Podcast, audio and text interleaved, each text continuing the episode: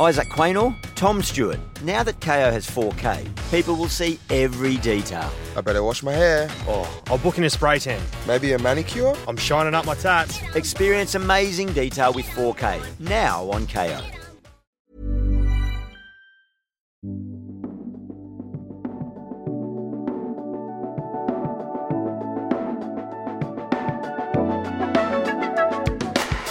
Welcome to the D F O Rundown podcast with Frank Seravalli and Jason Greger on daily face off dot com. Delivered by DoorDash. Welcome to episode ninety-eight, the Brian Bellows, or former Jesse Puljujarvi edition of the D F O Rundown. I'm Jason Greger, and fresh off the I R, mm. pulling himself off of the mat, Frank Seravalli. Frankie, how you doing, my friend? I've had better weeks, to be honest.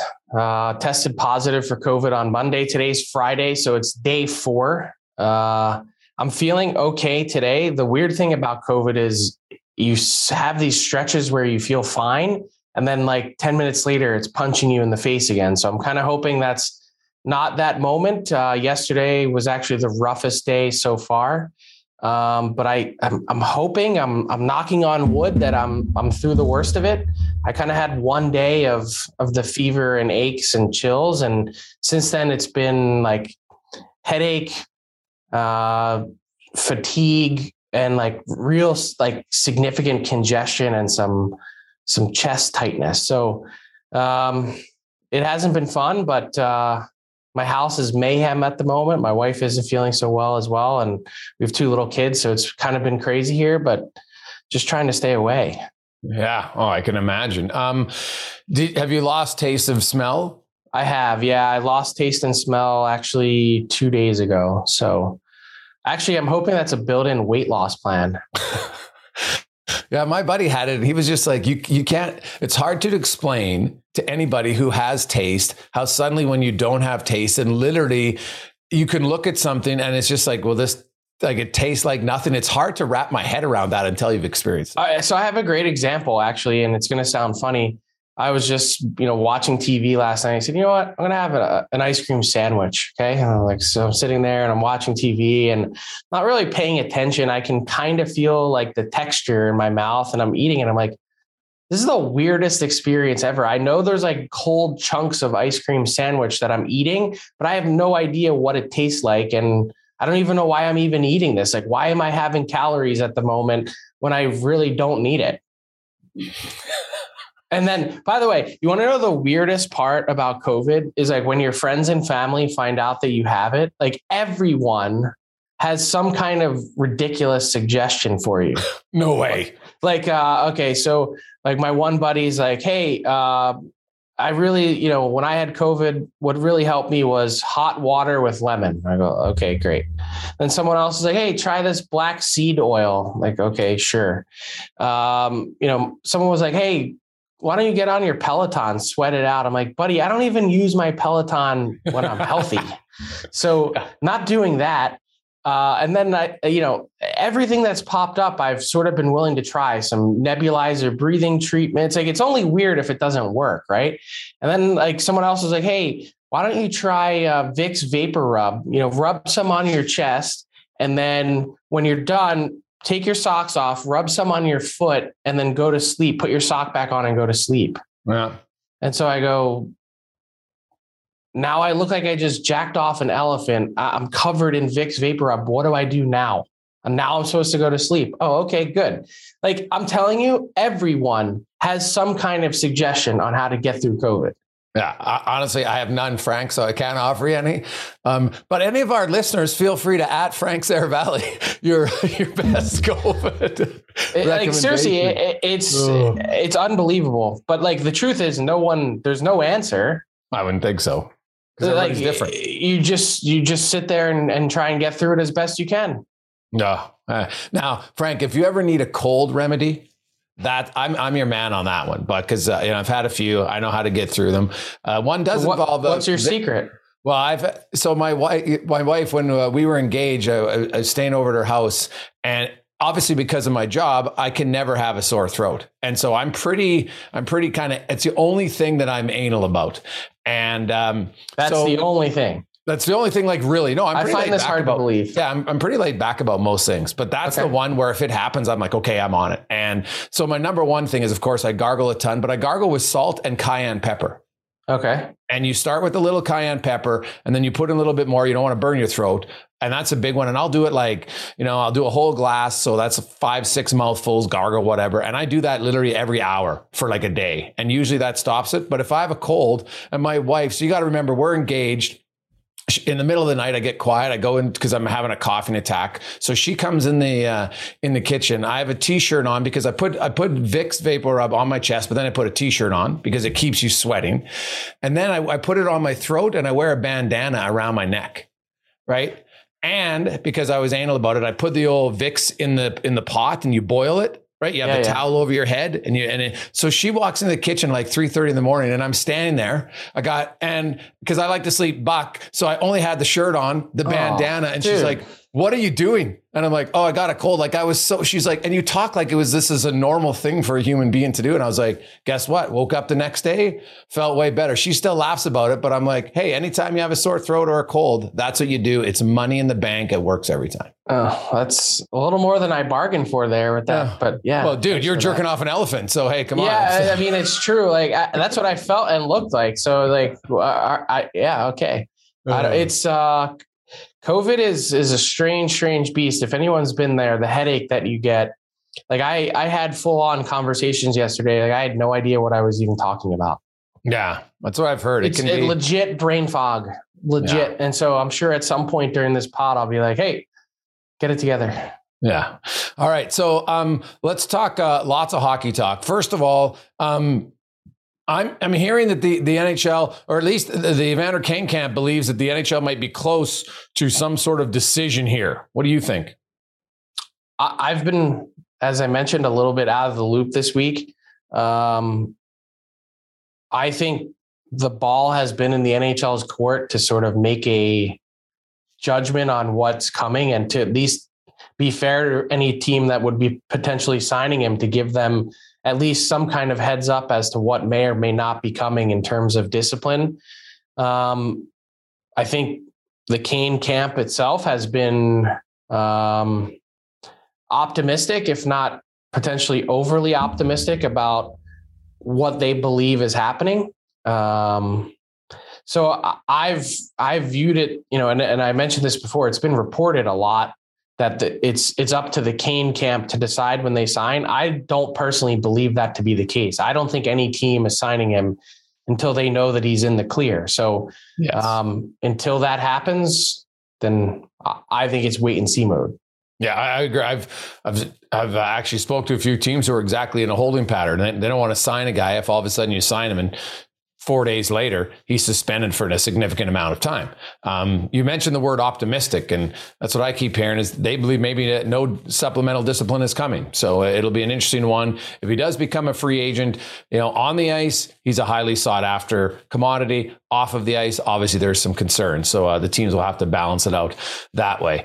Um, when, when things go wrong, sometimes they go even uh, like you wonder where rock bottom is. Um, the Edmonton Oilers uh, blew a three one lead against the Ottawa Senators last week, and that was the thirtieth place Senators. First time all year that uh, Edmonton had blown a lead when leading after forty. Uh, they lose six five. Then they have uh, Florida last night at home. Uh, they outshoot Florida. I think it was sixteen to seven in the first period. Sergei Bobrovsky looked like a Vezina Trophy winner. He kept his team in the first. That's what you have good goaltending for. And then Florida got a power play. They score. They end up uh, rolling up some late power play goals and destroy the Oilers six nothing. And so, of course, uh, I wrote the article earlier this week, Frank, about like it's easy to say fire the coach. It's an easy thing to do, but it's who you're going to replace him with. What's going to happen? You could fire the coach, and you tweeted out a tweet last night uh, regarding the Philadelphia Flyers, right? They they fired their coach, Alain Vigneault, when they were winless in nine. Then they lost the next one. They went winless in ten, right, with Mike Yeo. And now here we are. They actually went on a seven-game point streak after that. Yeah. And then here we are. Now they're on their second ten. That was a great stat. Second ten-game winless streak of the season, and they've only played forty games. So, you know, coaching doesn't always work. Uh, Vancouver. It's only the that- third time ever in the salary cap era that a team's had two in one season, and it's never happened in the first half. Oh gosh. Yeah, so like Vancouver, it's worked. Philly, it hasn't worked. Uh, we can go through some teams it works, some teams it doesn't. Um, Ken Holland, it's always going to be a mixed bag, I think. Yes, one hundred percent. There's no, there's no. You can hope, like obviously fans of the team that's struggling, they'll look at the Vancouvers and say, "See, it works," and uh, they never rather look about the Philadelphias or the other teams. So Ken Holland and the Edmonton Oilers, is there a change coming before their Saturday game against the Flames? I wouldn't be surprised. I mean, something has to give at some point. And as patient as Ken Holland has tried to be, whether it's a trade for a goalie or it's a coaching change, and and probably a significant one in the sense that it wouldn't just be um, Dave Tippett, I don't think, that you can't continue on like this. Like, you know, you mentioned rock bottom. I think if you're the Oilers, you have to hope that this is it. Like the last show I did on Monday before testing positive with Tyler, we, that was one of the su- subjects we talked about on the Daily Faceoff show, Oilers rock bottom. And I was sitting there and I was like, eh, I don't know if they've hit it yet. And that's kind of really the scariest part. And, and we talked immediately after, you know, the, the loss to the Sens in Monday's pod about, well, they've got Florida next, good luck. And the fact that they looked as good as they did in the first period, and then it's just wheels fall off after that, can't happen. Like, you need more pushback. You need, by the way, you need a, a point from Connor McDavid, three straight games without a point. Third, it's the third time that's happened in the last four years. So a rare occurrence, but nothing's working. So if you don't, if you aren't convinced that there is a, a real difference maker on the goalie front that you can trade for, then I think you're at the point where, you know, just sitting here saying, oh, we'll get through this isn't going to work. Yeah. And that's why the, the coach, it's, it wasn't his decision, but it's his problem, the goaltending. And with Mike Smith being injured this year, that's obviously uh, played a significant role. And I think what their plan was, uh, Mikko Koskinen is what he is. He's just not a starting goaltender. Um, you know, Stuart Skinner, if he didn't have COVID this week, like you, Frank, I, I'm guessing he might've started. Would he been better? I don't know. But when you watch the game last night, it's, it's, the coach, I don't care who the coach is. The Edmonton Oilers didn't give up a whole bunch early on, but Bobrovsky was unreal. And that's where you need a goalie every now and then when your team is just not ready or the other team is more prepared, that your goalie can keep you in games. And that's what good teams have. Good teams, it's not a surprise to me that good winning teams have a really good goalie who can steal a period every now and then, and it keeps your team in it. And sometimes that happens, you know, like Bobrovsky's got points in nine straight games that he started. So he's obviously very good. He's got a save percentage hovering around nine twenty-five. He's he's been excellent. And, you know, Ken Holland, when, when I was thinking about it last night, I'll go back and I said, everybody talk about, well, you know, he tried for Markstrom. Okay, but he didn't want to give Markstrom an extra year. However, this past summer, he gave Nugent Hopkins eight years and Zach Hyman not, uh, seven years, right? The max they could get for either guy. And you're like, well, and Darnell Nurse got eight. So you're like, well, you wouldn't do it for a goalie, but you would do it for defensemen and forwards. That seems a little bit contradictory, does it not? It, well, yeah, and I don't want to hear anything about I tried to get a goalie. It's like, yeah, I tried to lose weight last summer too. I mean, like, come on. Like, trying doesn't matter. It's the end results that matter. You know, you can try on Darcy Kemper. You can try on Tristan Jarry. You can try on Jacob Markstrom. D- who cares? It, you know, you need to get a goal. And I, I wanted to quibble with one thing that you said, you know, with Dave Tippett, the goaltending is not his choice. I, I don't buy that, actually. Dave Tippett is a big reason why Mike Smith is an Edmonton Oiler. A big, big reason. He, he that's been his guy almost his entire coaching career in the N H L. Yeah, no, that's Dallas fair. Stars, Arizona Coyotes, Edmonton Oilers. He doesn't end up there, I don't think, if if Dave Tippett isn't the Oilers head coach. Yeah, well, and Smith was, you got to remember, Smith was excellent for the Oilers last year. He's amazing. And I'm not, uh, but I'm I'm just saying, you can't take the good part and not also get the bad part too. Okay, that's fair. Uh, the the Smith signing, though, I looked at it. I think, like, I don't think Smith was their first choice this offseason. I know he wasn't their first choice. Yeah, the day, at the day he signed, on the sixteenth of July. They'd had two weeks. They'd been trying to sign other guys, right? So obviously they tried. And as you said, hey, trying's great, but if you don't get it, well, then you have to come back to it. Obviously, I know people say, well, he's thirty-nine. He had to get injured. I don't really buy that. I can look around the league. There's lots of older players that don't get injured, right? And there's and lots of younger players. He doesn't have a players. long injury history. It's more been fluky than anything else. Yeah. Especially like this, the first injury that he had, they didn't even really know what was wrong with him. Yeah, bruised, uh, like a deep bone bruise is what I heard that took forever. And the But nothing that thumb, showed up on an M R I. Like yeah. the, they were looking at it saying, we're not seeing anything here. Like there's no structural damage, no ligament damage. Like what's happening? Yeah. So, but so let's say you fire the coach and, and the most obvious, if they do that. Do you agree most, that, that that's the, like what they have to do something? I believe, well, it's either you either fire the coach or you acquire a goaltender. It's one of the, those are the only two options I see. What was the jersey count last night? I know that's a funny question to ask, but that actually matters. How many yeah, jerseys it, it was, were thrown on it the was ice? Three. Uh, I will say this, though. Like, there...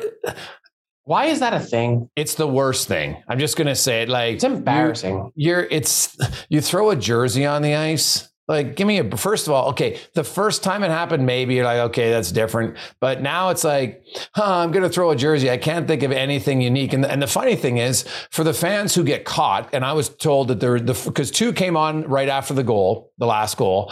And uh, those two people got caught... Um, And uh, they got escorted out. They're probably banned based on previous. The third one then came on the opposite side of the ice just as the puck was about to drop. And I was told by fans that no security saw who that person was. So that person two minutes later just walked out of the rink like everybody else. So uh, two out of the three likely based on past history, you throw a jersey, you get caught, they ban you because right on your ticket, it says, you know, there's certain things that you're not supposed to do. Now, it doesn't say throw a jersey, but it does say you're not supposed to throw anything on the ice. So yeah, but that's four why. Canadian teams this year where their fans yeah. have thrown a, a jersey on the ice. Yeah, it's a First terrible. First off, I've jersey. never I'd never tell anyone how to act at a game. You paid for the ticket. It's your right to boo. It's your right to be upset with whatever happened. But how dumb do you look? You you paid all that money for your ticket, all that money for your jersey, and now you're just going to throw it on the ice? Like, you know, the sad part is teams have actually been reactive to it and have made personnel changes based on optics like that. The Canucks, it was Saturday night against Pittsburgh. Fans were chanting fire Benning and they threw jerseys on the ice. The next day, Jim Benning's gone. The Toronto Maple Leafs back in whatever year it was, you know, chanting about Ron Wilson getting fired, jersey thrown on the ice. He's fired. Teams react to it. The Montreal Canadiens made their G M change this year. The Habs, Leafs, Canucks and Oilers have all had jerseys thrown on the ice this year. Don't know why that's a thing, but it is. And oddly, teams react to it. And so fans probably keep doing it. Well, like the fact that the Leafs had it is odd to me considering it's the record. It's ridiculous, isn't yeah, it? Like that is the Leafs one makes no sense. Like they're a really good team. Like trust me, Montreal, Edmonton and Vancouver fans wish their team was as good as Toronto right now. So it'll be interesting what happens uh, with Dave Tippett uh, moving forward. No question. Um, the other big news this week, Frank, of course, the uh, schedule came out and uh, they're, they're plugging in the majority of the games in that uh, that two week window.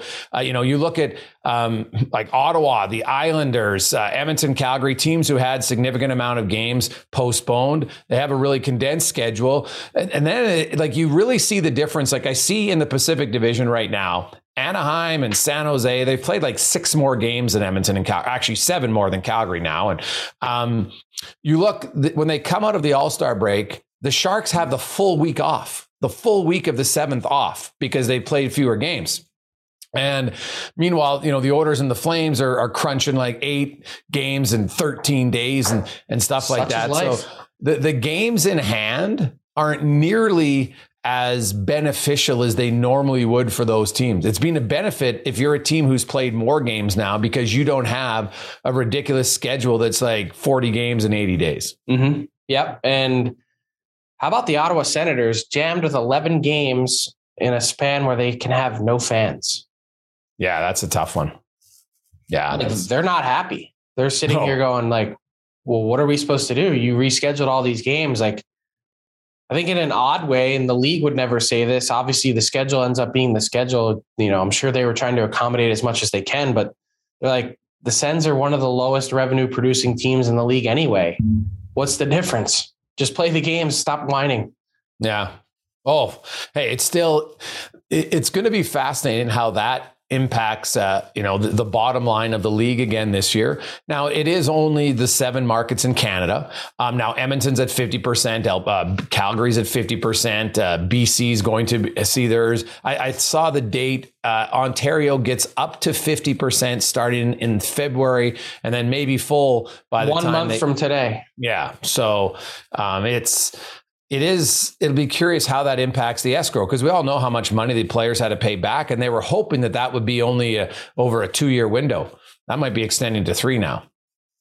I think it might be extended longer than that. Um, it's not just that these seven Canadian teams, you know, you know, I know you phrased it that way. It's the seven Canadian teams, I think, account for more than forty percent of the league's total gate revenue.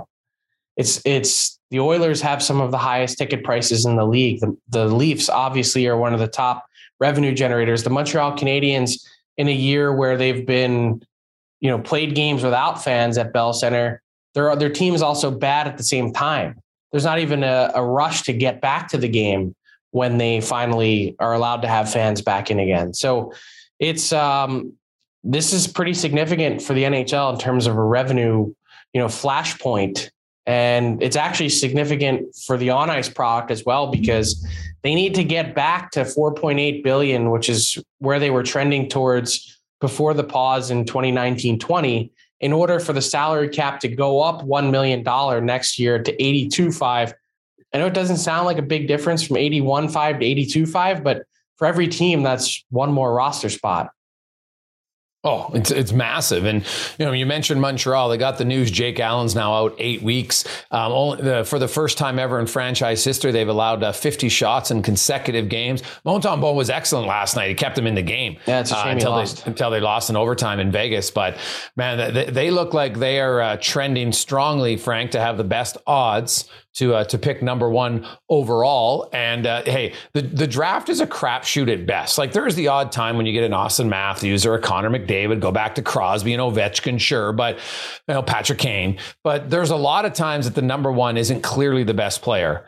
And uh, you look at this year, and, you know, with a lot of those players missing games last year be- because of COVID and everything like that, like, I'm fascinated by the draft this coming season and how it impacts those teams. You know, Arizona, you know, Arizona's basically whole plan, Frank, has been to build through the draft. And and the draft this year, I still think, might be more of a crapshoot than ever.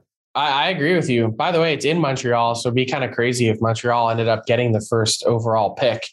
Um, what a kind of celebration that would be in, in, uh, in Montreal in July. Um, Bob McKenzie had his draft rankings yesterday and, and went through the whole thing in the show, and Shane Wright is still the consensus number one, but it's, it's, it's open. It's not oh, like yes. he's so he's locked it down as we have these last six months to go before the draft. It's, it's still up for grabs, and everyone's called it the race for Shane Wright. I don't know that it'll end up being that.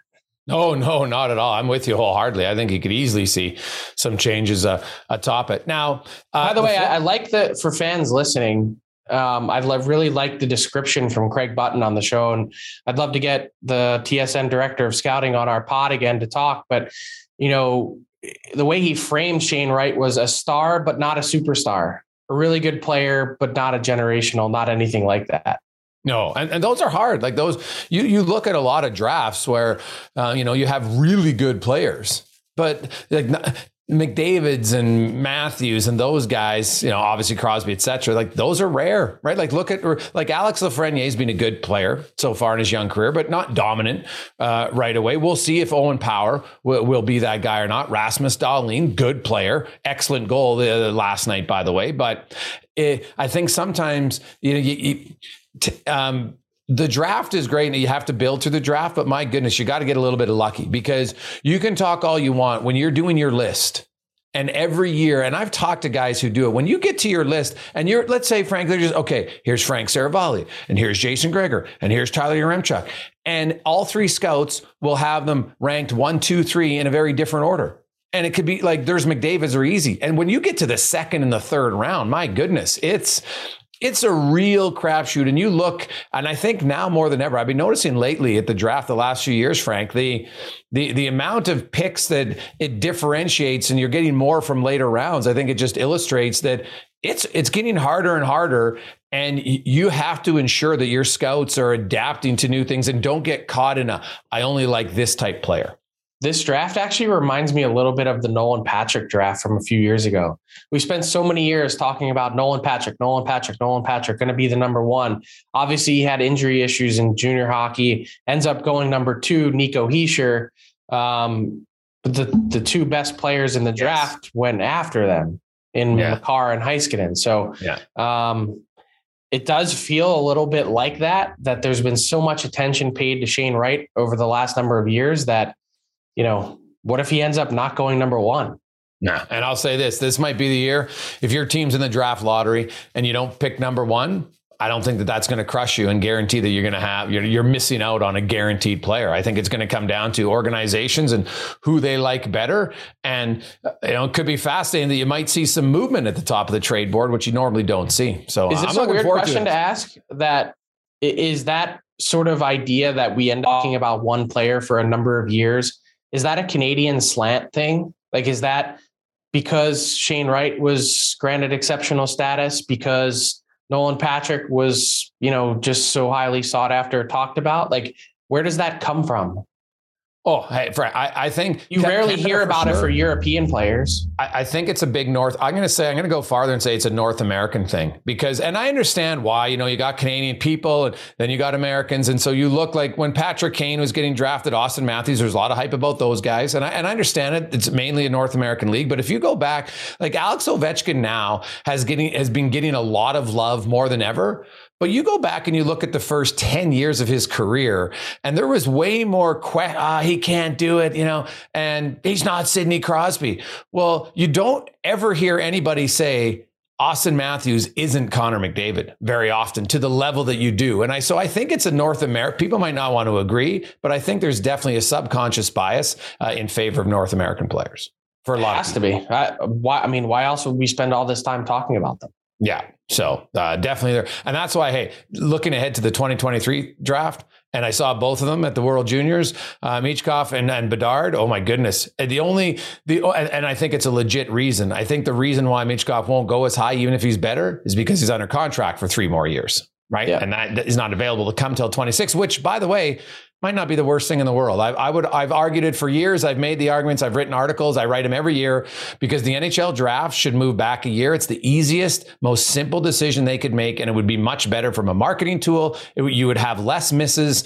and it would be better for everybody involved. They'll never do it because they had an opportunity last year and they didn't. Worked out pretty well for Kirill Kaprizov. Yes. Yeah. Staying over late. Bang on, Frank. Bang on. Uh, let's bring in uh, Tyler Yaremchuk. T Y, how are you doing? I am doing fantastic, and I'm here with another edition of Fill in the Blank for our friends over at DoorDash. Ding dong. Use the promo code RundownDD. Gets you twenty-five percent off and no, no delivery fees on your first order. And even if it's not your first order, I mean, come on. Who wants to cook? It's a Friday. Let's go. All right.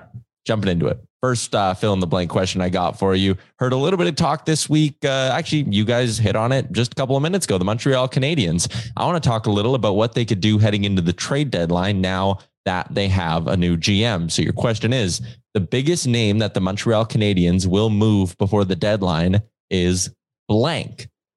Gregor? Ooh, man, that's wow. Ben Sherrod's the easy answer there um, because I think there's lots of the type of defenseman he is, the size of a defenseman he is. He's a pending U F A. So, yeah, I'll take the low hanging fruit. It's the easy one. I think it's Ben Sherrod. OK, I haven't had a chance to update my story yet, but the player that I believe is most in demand from the Montreal Canadiens is Artturi Lehkonen. Ooh. Team see Artturi Lehkonen as this year's version of Blake Coleman. He does, you know, the scouting report on Artturi Lehkonen is he does just about everything in his game exceptionally well, except Finnish, which is ironic because he is Finnish. And that's the guy that teams are really after to get. Hmm. Hmm. All right. I know at least three teams that are begging the Montreal Canadiens to try and get Artturi Lehkonen. Okay. He's a pending R F A at the end of this yeah. season. Well, those guys make more sense because you can have them for more than one run, right? Like that's yeah. what Coleman and uh, Goudreau did for the uh, Tampa Bay Lightning. Yeah. Uh, next one up, another trade one. Uh, Marc-Andre Fleury will be a blank on the day after the trade deadline. Frank, think he Colorado moves? Avalanche. Ooh. That's the old, that's okay. So there's been lots of talk about Marc-Andre Fleury. Will he go to the Oilers? Will he go here? Will he go there? This is going to be a curated selection. Marc-Andre Fleury is not going anywhere where he doesn't want to go. I believe, and it's been reported elsewhere, that there's an agreement in place, a gentleman's agreement between the Chicago Blackhawks and Marc-Andre Fleury as part of this idea to have him move his family to Chicago and continue his career. Remember, he was waffling. Should I retire or not? Am I going to play this season? That they weren't going to move him unless he wanted to, being in the final year of his deal. And I think a lot of people have wondered about Pittsburgh. They're fine with Tristan Jarry. I think there's also a sense of like, you know, no offense to Pittsburgh, but been there, done that. Um, loves, loves it there, loves the guys. I think the place that ultimately, you know, makes a lot of players curious is the Colorado Avalanche. Hmm. Ooh, man, Darcy Kemper's turned his game around, but he just got a concussion. I'm going to go with uh, maybe a little bit of a surprise. I'm going to say the Washington Capitals. I'm not sure they're sold on going with uh, with two young guys in the postseason. So that would be my, that's my little bit of a wild card team. I, you know, there's lots of teams that just, that are in the running that doesn't make sense. They've got goaltending that they like. And I'm not saying Washington doesn't like their goaltending, but I think uh, a veteran player uh, as a, one of their two goalies, I will go with them. All right, third one I got for you guys. Uh, all three Western Canadian teams, or three of the four Western Canadian teams, I should say, Vancouver excluded, are kind of struggling right now. You got Calgary, Edmonton, Winnipeg's only got four wins in their last ten, and they lost to Nashville last night. The team you're most confident can snap out of their struggles the quickest is blank. Frank? Calgary, I think, because they're the most structured team. Okay. Yeah, there's too much uncertainty in Edmonton because you don't know who's their coach. Will they get a goaltender soon? Um, so, yeah, I probably would. I would agree with Frank. Plus, the Flames are playing the Oilers on Saturday, so that might be a benefit for them. I've been confounded by the Jets all year. Like, I don't know. There's nothing missing on that team. What's their deal? Well, they've had, you know what, injuries, and injuries, now they got another one. Nick Ehlers is out. It's been brutal, but like, yeah. come on. Like, at some point, they're not like they're they're barely treading water. And other teams have found a way to win despite injuries as well, right? Injuries it, and COVID and yeah. everything else. Like, there's been teams that have been rocked just as hard. Yeah. Mm. All right. Uh, fourth one I got for you before we get to our bonus question. Tom Wilson laid one of the best body checks I have seen this season last night in their game against the Boston Bruins. So I want you to give me one word to describe the big hit Tom Wilson laid last night, Jason. Um. I will say textbook. Ooh, I like that. I will say punishing. All right. But I wanted to say unnecessary. Unnecessary, really? I thought that was Why, just a like, great hit. Okay, so let's walk back Tom Wilson and his history. We all know what his rap sheet looks like. Yeah. Why even put yourself in the position? Just don't he? That's just a good hard body I, check. I though. know. Uh, no, Maybe I he's know. changed. Maybe he knows when to pick his spots now. I don't buy that for one second. Okay. I, I just don't. I, I think you see him deliver a hit like that, and the thought process that goes into delivering a hit like that. Mm. What if it's a half second later? It's interference. Is yeah. it not? Yeah, probably. Textbook. Fine. I just don't know why you'd put yourself in the position to to feel the need to throw that big of a hit. Maybe it's just that Tom Wilson's bigger and stronger than everyone else and better looking than everyone else. I don't know what it is, but I, I I see that and I just go like, why? Well, I think because the reason why is Tom Wilson, that's a dimension that makes him valuable. And if he can, if he can maintain a physical presence without being a suspendable presence, then he becomes even more valuable to your team. And teams so, are scared of Tom Wilson, whether he throws that hit or not. Yeah. True. But it's always a good reminder, I think, hey, keep your head up. But the, the thing that I liked last night, um, because nothing bothered, and I get it's Tom Wilson's reputation again. They didn't overreact. On that, hit, on that hit alone, everyone's like, well, that's a clean hit. So good, because clean hits shouldn't always lead to fisticuffs. Mm-hmm. I get that Tom Wilson has a has a pass and everything, but that that one is separate. Pass is the pass. If Tom Wilson keeps hitting like that moving forward, no one should have an issue. And and if anything, it should be encouraged. It's I had Radko Gudas on my show this week talking about, you know, he's got forty more hits than any other defenseman in the N H L. Like, it's hard to, to hit guys in today's game. And he even says, he goes, the game's faster. You know, it's really hard. You, you got to walk the line. You don't want to get suspended. But if you're a player that can add that element to their game, like that, we talked earlier about the draft, Frank, I think that's what separates a guy. You look, because there's a lot of guys that you don't know how good they're going to be. But if a person has another dimension to their game that can add them, and because something like that hit, That that gets your team. Let's say the team's in a funk and they're kind of whatever. You have one hit. It's like a Connor McDavid end-to-end goal. It gets everybody fired up. Well, that Tom Wilson hit gets his team fired up if he can keep, continue to do it cleanly. I still get the comments from people. Hey, Snowflake, like I, I love hitting. I love physicality. I just, for a guy that has all the eyeballs on him, I guess I just wonder how necessary it is. Fair. That's all.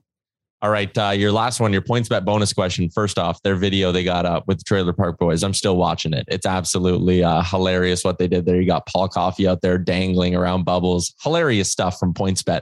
Anyways, uh, the odds to win the President's Trophy have been updated. Right now, the N H L standings uh, by points percentage, Frank, don't worry.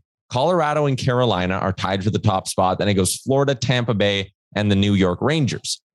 The odds, though, you got Colorado at plus two hundred. And then right behind them, you got Florida at plus three fifty. You got Tampa at plus five fifty, Carolina at plus six hundred, and the Leafs at plus seven hundred. The Rangers are down at thirty-three to one. My question is, if I gave you a free one hundred dollars bet based on those odds I rattled off, who would you be betting on to win the President's Trophy, Frank? Carolina. All right. Taking the odds makers hate the Hurricanes. I don't know why. They also... I don't think they love them to win the division either. Um, the odds at least aren't, you know, they're fine, but not as good as they should be. Mm-hmm. Um, the reason for that is the Hurricanes haven't really faltered all year.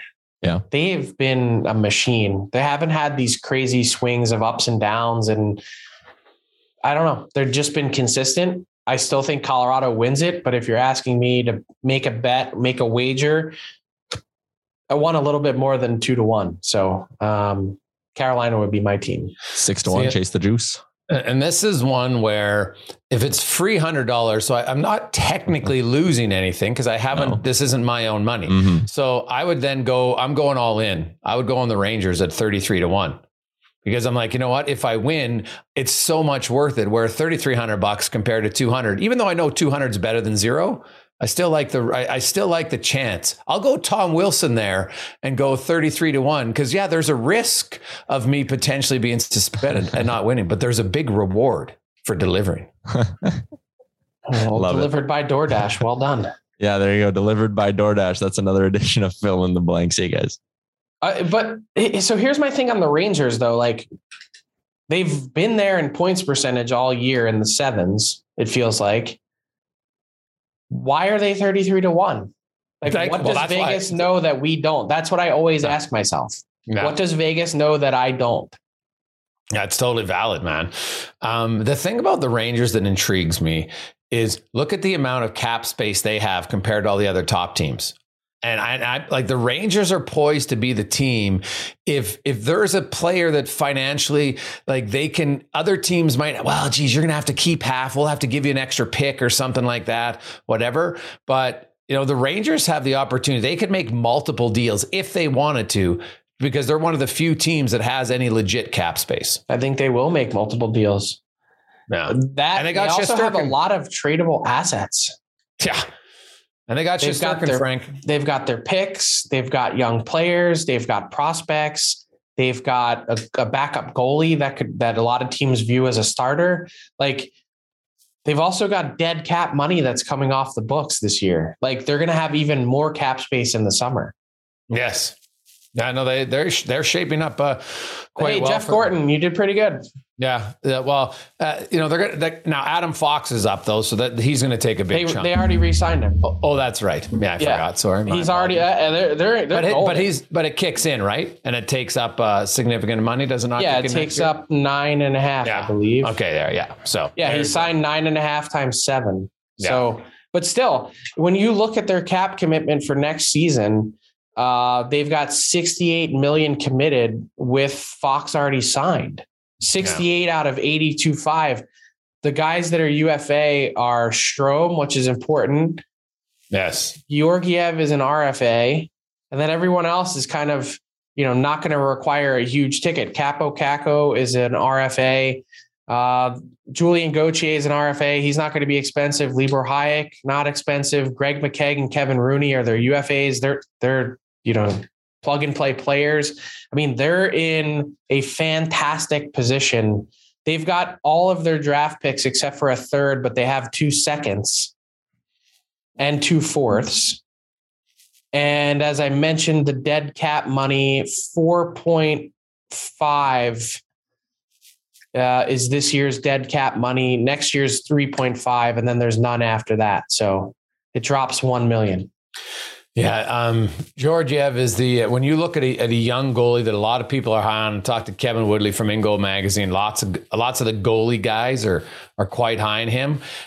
I like, that's a perfect trade piece, Frank. Like you look and say, hey, we can get a good backup. But we don't need like Shesterkin, I think, has proven he's a legit starter. I don't think there's much doubt about that. So do you And he's need... signed to an awesome contract. Yes. Yes. So you you could you could move Georgiev and get some legitimate pieces back to help you. I don't think there's any question. I think now the, the I, and honestly, Frank, I would be willing to do that at the deadline if I'm the Rangers. As long as I'm getting a good serviceable backup, right? I don't I don't need a, le- a legit young guy to be my backup. But if I'm the Oilers, that's the guy I'd want. Well, one hundred percent. But what does Edmonton have? That's the, like, you look at what does Edmonton have that the Rangers will want, right? That's, that's the challenge. Like, I guess, yes, a Puljujarvi maybe, but you know, well, Evan hard. Bouchard and Edmonton's not really in a position to trade him. The other guys that Edmonton's best tradable pieces are all young. The Rangers are are entering win now. They're going to want veterans, guys who are proven. So I don't not sure because trust me, I've looked at it and I don't. Would you trade it. the Oilers first round pick for Georgiev? Not saying the Rangers want that, but would you? Yeah, I would. Yes, one hundred percent. I, I think you. Ha- I think you would have to because. He's young and he can be your yes. goalie of the future. Like that's yes. the other part of the Oilers equation. It's not just that they don't have anyone now. Do you like, how certain are you that Skinner is going to be the number one later? Yeah, I honestly, goaltending for me, Frank, I've I've given up on trying to predict goaltenders. It's too difficult. They're voodoo. Uh, some that you think look great. And then, then Binnington comes out of nowhere. Like it's, there are some obvious ones like Carey Price from a young age and Marc-Andre Fleury, sure. But, you know, and Vasilevsky was a top ranked pick. But, you know, even Kosa and Wallstead last year, people are like, well, they're going to be the best goalies. I'm like, are you sure? Like, are you really sure? I can't say that with certainty. Goalies are just. I mean, look so at all different. The other bumbled first round picks, like forwards and defensemen. Like, why? Like, at least yeah. goalie's the, the most important position on the ice. Yeah, that, well, it it so is. And, and last night I, I saw it, and I think sometimes like, and if Edmonton does change their coach, which I think is very possible, it doesn't change the fact that now you might get a bump, but does that mean your goalie's magically going to make more saves? Like Mikko Koskinen is what he is, and and when I saw Bobrovsky last night, he is he's a legit starter who can steal you games. Right. And sometimes steal you periods, because when you say six nothing, people are going to say, well, he didn't win him the game. I'm like, but he did in the first period because he kept it zero zero. You're not playing from behind. Then you get a power play goal. Like that is such an advantage. And when you don't have it, right, like you look at Demko in Vancouver, right? Like everyone's like, yeah, Bruce Boudreau. Look at Demko's numbers, man. They're unreal. Yeah. Like unreal. That's why they're winning a lot. Sure, the coaching change helps, and he's made some moves, and it helps that Elias Pettersson. Like Vancouver was the perfect spot for a coaching change to work because their best players weren't their best players or playing up to their potential, and now they are. I know McDavid's gone pointless in three games, but him and him and Draisaitl are still top four in, in league scoring.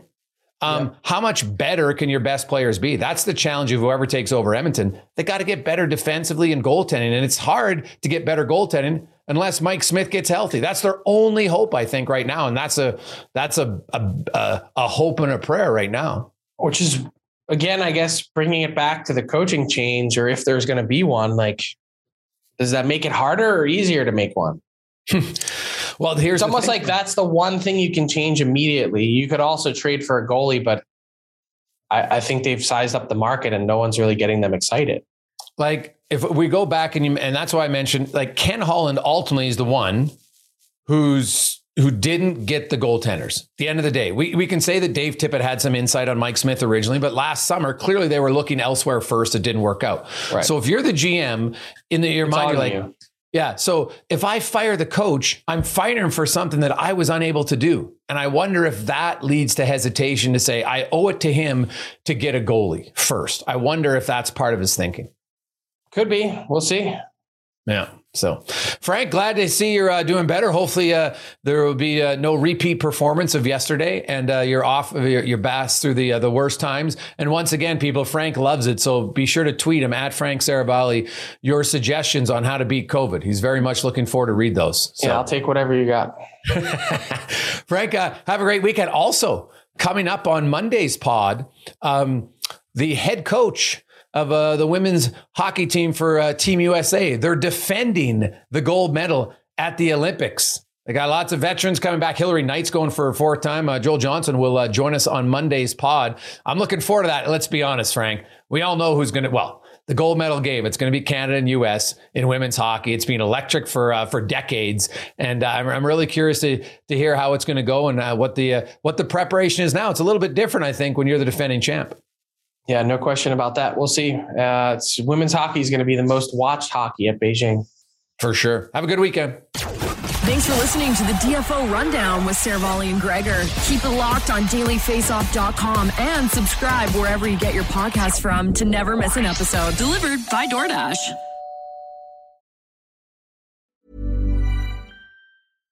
Isaac Quaynor, Tom Stewart. Now that K O has four K, people will see every detail. I better wash my hair. Oh, I'll book in a spray tan. Maybe a manicure? I'm shining up my tats. Experience amazing detail with four K, now on K O.